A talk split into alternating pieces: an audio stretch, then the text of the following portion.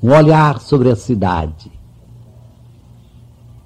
Sábado 11 de julho de 1981. Meus queridos amigos, nós podemos controlar nossas marés e nossas luas.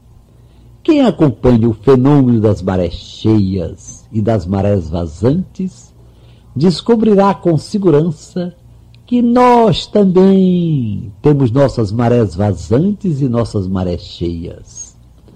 Quem acompanha o fenômeno das diversas fases da lua, lua cheia, lua minguante, lua crescente, lua nova, descobrirá sem dúvida que nós também vivemos nossas fases como a lua. Temos nossos dias de lua crescente e de lua minguante temos nossos dias de lua nova e de lua cheia. Temos até nossas noites sem lua. Quem se pode manter sempre de maré cheia? Quem se pode gloriar de viver sempre em plenilúnio? Feliz quem faz o possível para vencer-se, para obter que em casa, no trabalho, em toda parte, ninguém sofra as consequências de nossas marés vazantes e de nossas luas minguantes. Isto de amarrar a cara e de ficar cozinhando suas raivas interiores, explodindo em cima de todo mundo, é injusto.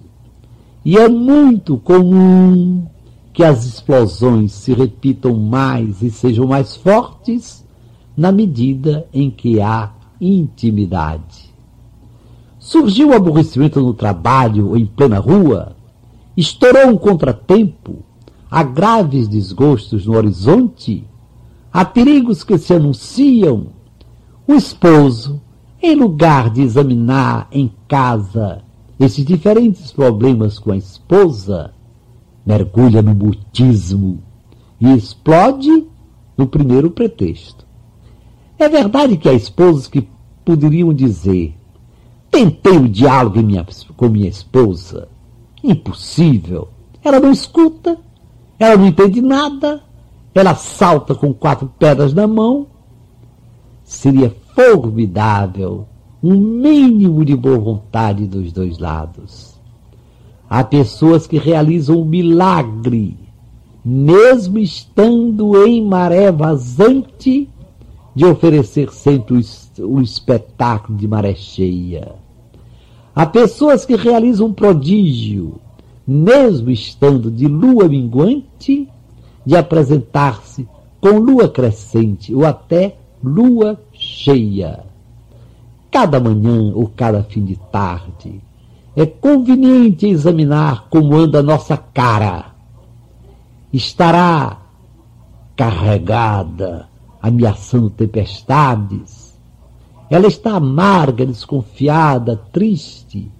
É importante guardar bem esta verdade. Amargura, rispidez, tristeza são sentimentos que enfraquecem, fazem mal, envenenam.